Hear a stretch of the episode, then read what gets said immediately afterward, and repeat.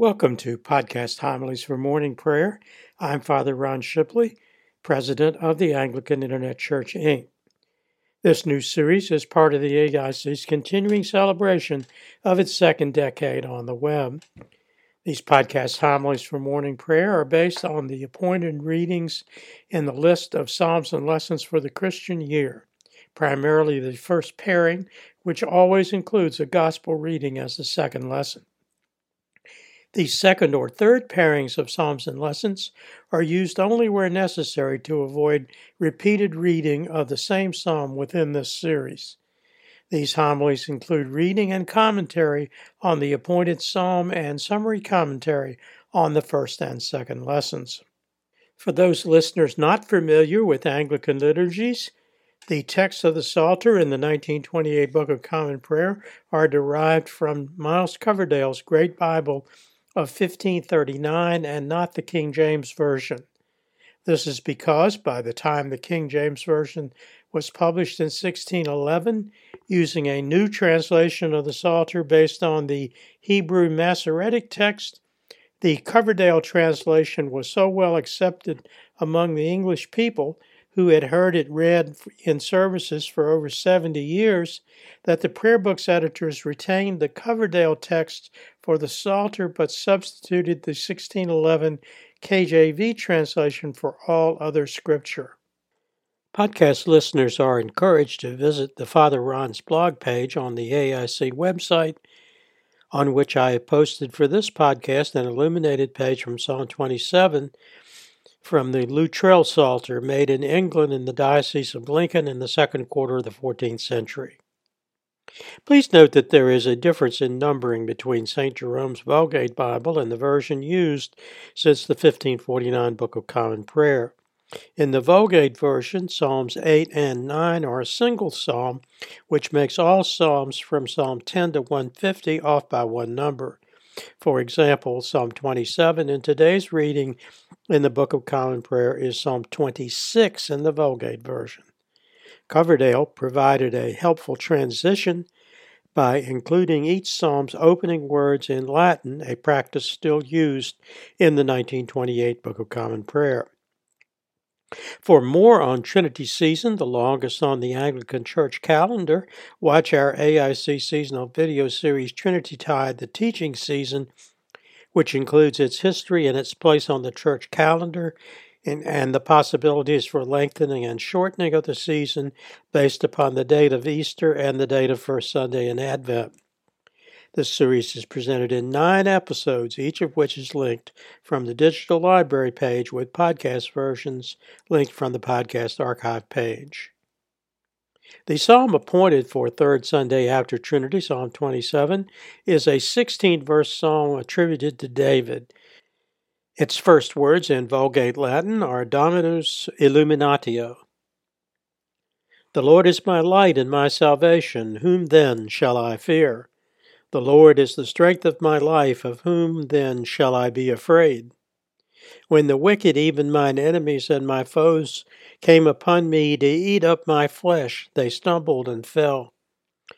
Though an host of men were laid against me, yet shall not my heart be afraid.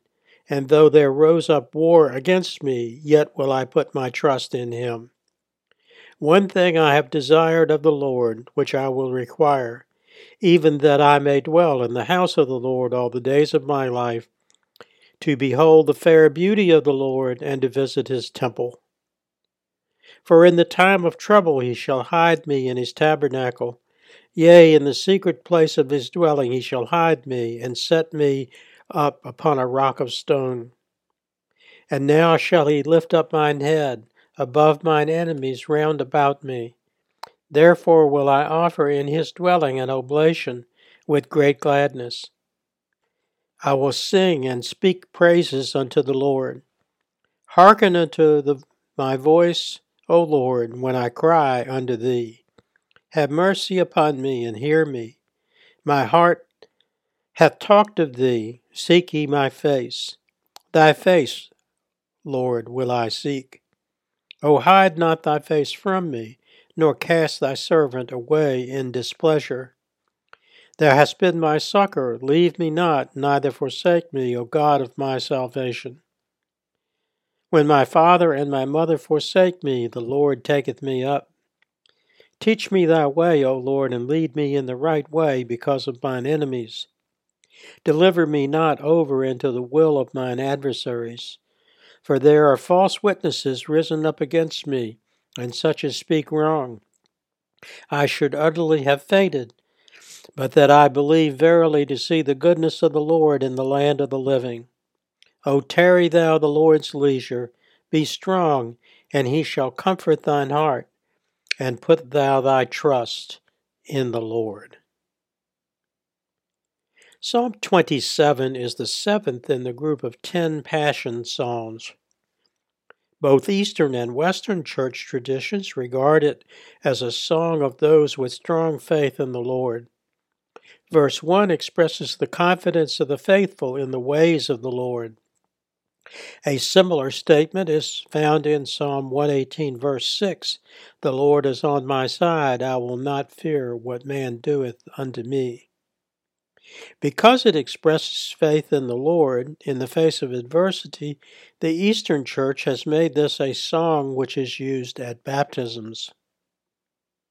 The face of the Lord in verses 9 and 10 does not mean his face in human terms, but the fellowship of the faithful with the Lord. In the New Testament context, this idea of face is close to the idea of grace. Grace is the Lord's to bestow, and His alone, no matter how much the faithful desire it. Thus, seek thy face involves the standards of behavior set out in Psalm 1 and Psalms 27, verse 7, 13, and 16.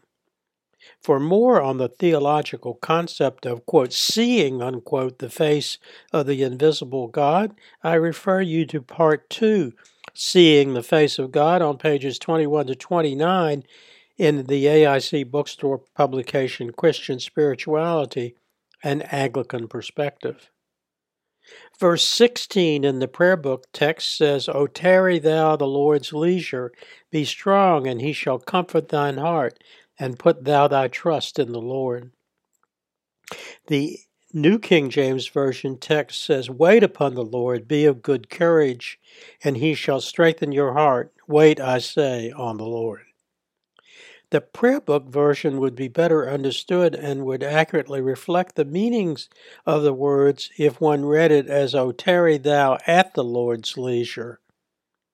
In either translation, the words mean that the faithful should not expect the Lord to work upon their timetable, but upon his own.